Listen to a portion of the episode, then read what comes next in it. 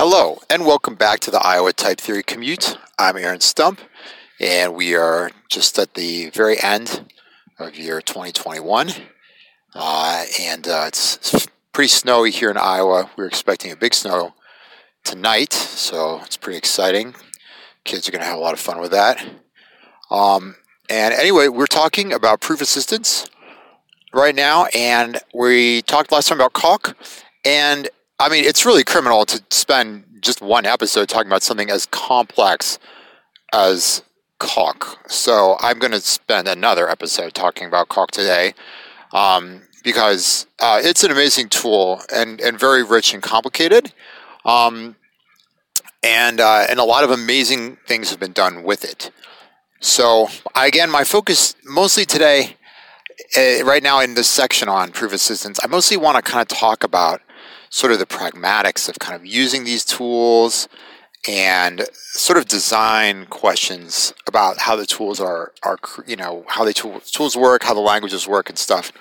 Um, so, I, so let me come and talk about those sort of things for Coq a bit more. Um, I said I wasn't going to talk too much about the actual type theories implemented. I mean, one thing, one problem you do run into in a lot of these tools based on type theory, I remember when I was first learning them, is it can be kind of confusing. There seems like there's a bunch of different ways to accomplish kind of a similar thing. Um, like, what if you want to just express uh, the like less than or equal to property of natural numbers? Let's assume we have natural numbers given to us as an inductive data type. But say you want to express being less than or equal to. Um, there's there's like actually embarrassing number of different ways to try to do this that have different pros and cons.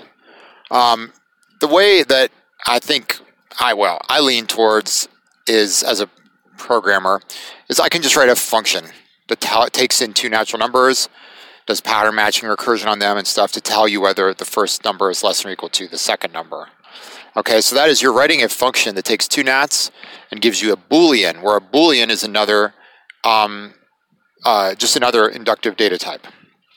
Okay, so um, that's one way, but there's other ways too. Like you could define, this is another method you see pretty commonly, you could define an inductive predicate. So it's like, it's in another inductive data type.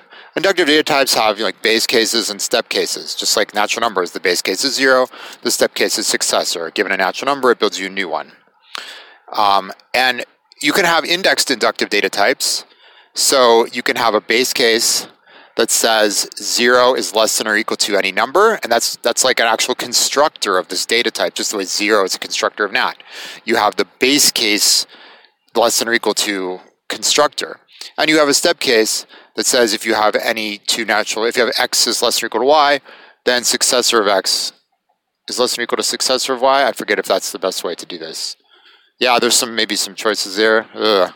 Yeah, zero's less than or equal to everything, and then um, yeah, I think it's just enough to say you can apply successors to two things that are less than or equal to, and I think that covers your your basis. So that is not computational, right? Like the first way of doing it, you're at an actual computable function that you can execute. This way, less than or equal to is not executable, but you can do pattern matching and recursion on proofs that one number is less than or equal to another. So one number is less than or equal to another. So that's kind of like sort of like some different trade-offs there. And there's even other ways you could do it, right? You could actually compute a type. I mean, this I think in Martin-Löf type theory, when you go back and look at original papers, some early paper, you know, papers by Martin-Löf on, on his theories, I remember seeing this kind of thing more than I think is usually used in, in practice today, where you would say like, I'm going to compute basically either true or false from the two natural numbers. But now we have to be careful. I'm going to compute not Boolean true or false. That'd be just like writing a computable function. I'm going to compute the true or false types. That is the formulas. So I'm going to, this is now a way of defining less than or equal to where I take two natural numbers and I give you a type back. Or in other words, I give you a formula back under Curry-Howard.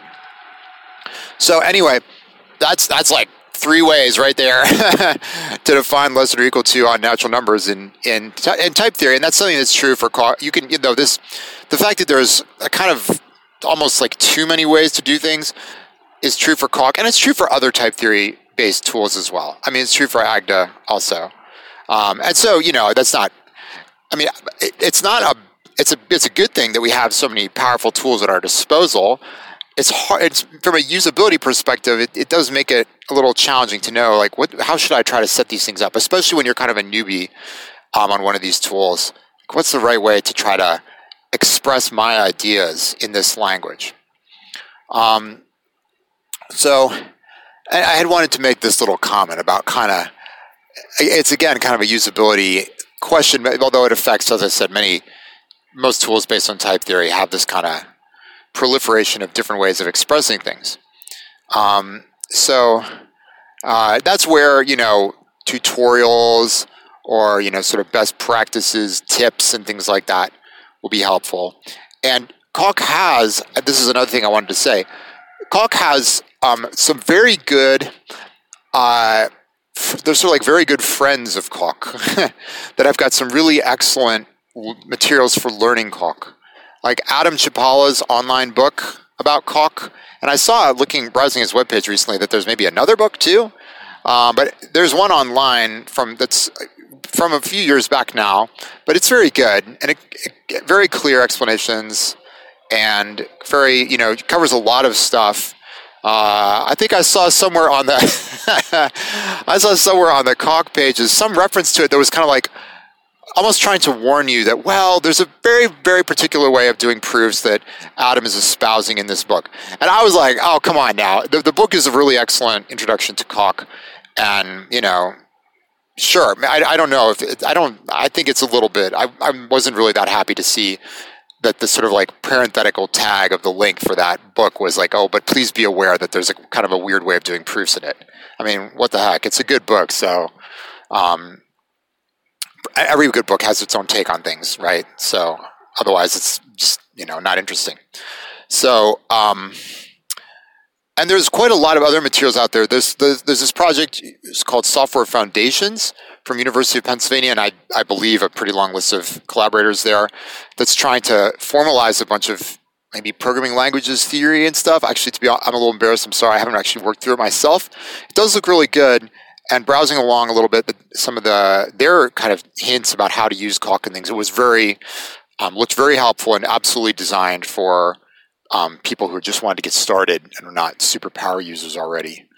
Um, I think that's my one complaint I would say when I already complained about this a little bit last time, but I think Coq is maybe, I mean, the, the documentation is pretty impressive at how extensive it is and how detailed it is, but it's, it's, it's really hard to explain a language as complicated as Coq, or, or really pretty much any one of these tools.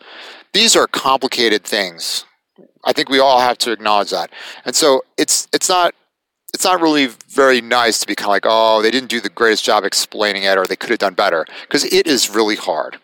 Um, I mean, just think about trying to learn a new language. I'm trying to learn Spanish right now, and I've got my like easy Spanish book that I could, you know, flip through occasionally, not as often as I might want to. And you know, it's pretty hard to convey all the richness of a language. And in, of course, a computer language is in many ways simpler than a natural language. For example, there's many, many fewer like special cases, like hello, irregular verbs in whatever your language is. Like, don't get me started on French, uh, which I'm also studying right now with my kids. Um, but uh, you know, computer languages are much more regular, but they also are enabling much more complicated forms of expression. Um, you know, they are they're trying to provide more to you in in a sense than a, a natural language is, and so um, you know it's it, it is complicated to explain, but still, I feel like you know Coq's documentation right now, and also like like for example, the standard library has documentation online, which is basically just this sort of like coqdoc or whatever they call it, you know, stuff that's extracted from the source files. And, you know, it's not that great. And the state of the library, um, as a newcomer, it's confusing. I mean, I've, I've it's confusing. Like for example, what's the status with with natural numbers? And I know you know formalization of numbers is a difficult matter for theorem provers. Like definitely one's based on constructive type theory because you you know Coq has I think three different formalizations of the real numbers as part of the library. um, something maybe not library, I don't know, but there, there's that's a difficult matter. But just the natural numbers, um, there seemed to be a fairly complicated setup for that too. Library files that are like, oh, it's not here anymore. Please see this other place, and I find it hard. I find it like kind of frustratingly difficult to just find. I was doing some proof last night, and I wanted to have just the like basic property like x plus zero equals x. I mean, this is like I can just sit there and write my own proof, but it's in the library, so I just like to use the libraries. And where was it? Kind of hard to find. Documentation, you know, again, these are difficult problems. How do you document a large, complicated library? What would you do? You know, it's like even just take. Oh gosh, I was I was suffering through a Log4Shell, which should be called log4hell.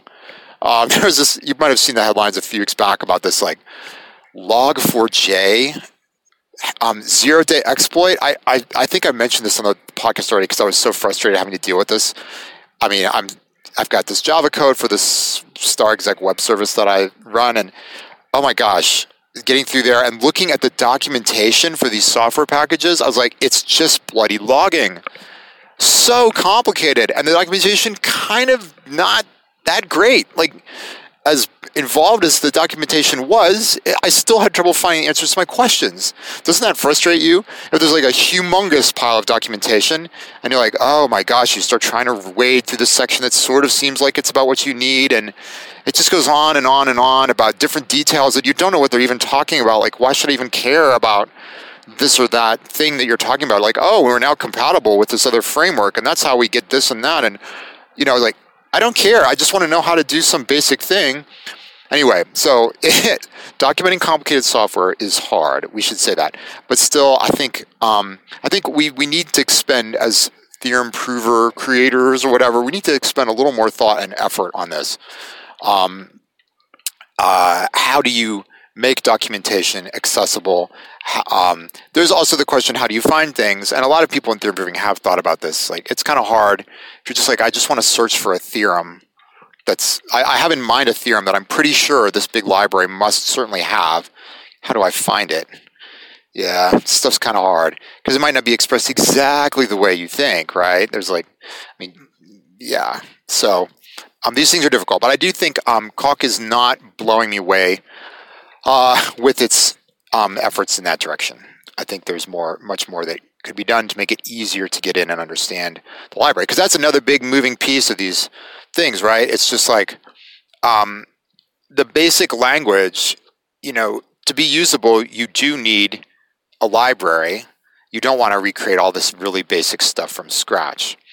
I mean, it's true for any language, right? You don't like in your functional language. I mean, I expect the functional library language has a library that has lists and stuff like that in it. I don't want to be making that stuff myself. Not that it would be terribly hard, but that's so basic that it should be there already for me. Um, and yeah, so, but for theorem provers, you just have a lot more complicated stuff because you have data types or data structures, functions on them, and then proofs about them. And yes, it's it gets it gets pretty involved. So, um, yeah, so I think uh, that's a bit. These are a bit of like off, you know, this and that kind of thoughts about this. Um, but I, I, would say we're, with Coq, we're talking about a complicated beast. I do want to emphasize I do think there's some good resources out there for helping you learn Coq, and that's pretty that's pretty cool. I noticed there isn't actually kind of like an official tutorial from the Coq team itself. Like there's there's the um, there's a standard library documentation and there's a reference manual that tells you a lot, and it's an impressively enormous manual. It tells you all about all the tactics. We talked about that last time, right? These little kind of like metaprogramming f- sort of functions that help you assemble your proofs because building the proofs is kind of hard. Also, because there's a lot of redundancy. That was the last point I was going to sneak in here. Like when you write out proofs in type theory, if you had to write out every last detail, um, there's a lot of stuff that can you would hope could be inferred, right? There's kind of um, if you say you were saying like, oh, I want to use transitivity of equality as a lemma. Like I know I've got x equals y and I got y equals z. I just want to get x equals z. That's great when you use transitive equality at sort of your most basic level of type theory, you're going to have to specify what the x, y, and z are. Then you specify the proof that x equals y and the proof that y equals z. So really, transitive equality takes five arguments, the value for x, value for y, value for z, that's three, and then the two proofs. So um, you don't want to write all that stuff, and you would hope that the tool could infer x, y, and z from the proofs that you give it. Well, sadly, um, in general, we're bumping up against some undecidable um, inference problems. So you can't, uh, you know, tools are. Mm, I'm not really aware of that many tools that have deliberately tried to, um, you know, tried to give us something that is predictable and decidable, but but necessarily wouldn't be able to infer everything. So like, you basically, it's like if you're gonna if you're gonna have a alg- some kind of inference algorithm that's trying to fill in missing pieces of information for you, um, it's not going to be able to be complete. And most of the tools just try to do do the best they can and don't really you know it's it's it, it can just happen that your tool just says oh i'm sorry i can't see how to how to unify these two expressions um, or you get a mess of meta variables they're just like well that that's really hard from a user perspective right that the tool will come back and say well the problem is that I can't see why this expression, full of meta variables that I didn't come up with or write, is equal to this other expression, also full of some weird meta variables. Agda is actually worse about this than Coq. Uh, we'll, we'll turn to Agda probably the next episode. Um, and, uh, you know, they, they, they need to get their meta variables under control and not show so many to the user because when you show the user that kind of stuff, like, I didn't write that. I don't know what that means. I, it's really hard for me to do anything with that. Um, so uh, anyway, so L, LTAC is an interesting sol- partial solution to this kind of problem because uh, instead of writing out all that information, there's certain tactics you can use that have a pretty controlled way of trying to fill in some of that stuff automatically for you. Like the one, the workhorse in Coq is apply. So if you have some goal and you you know or you believe that it follows from some lemma you have, you could say apply that lemma. You don't have to specify all the fiddly little bits and pieces that you were talking about.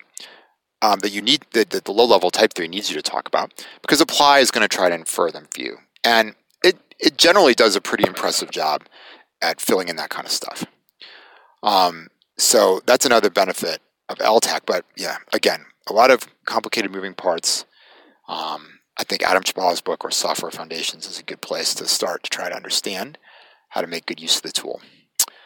Okay, um, so that's about all I want to say about Coq now, I think. And um, probably next episode I'll talk a little about Agda, which I also know something about, having written a book about it. But I mean, I'm not. People are some people are disappointed when they see that book because they're hoping it'll be sort of like super secrets of power user Agda, which is not me. I'm sorry. the Agda developers have to write that sort of book. Um, but it's just kind of like basic uses of Agda. So anyway, um, thanks for listening. Thanks for checking me out, this podcast out in 2021, and looking forward to 2022. And hope it's going to be a hope there'll be some hope in the year for you and and everybody with you know like pandemic still going crazy here in the United States anyway. All right, thanks for listening. Bye.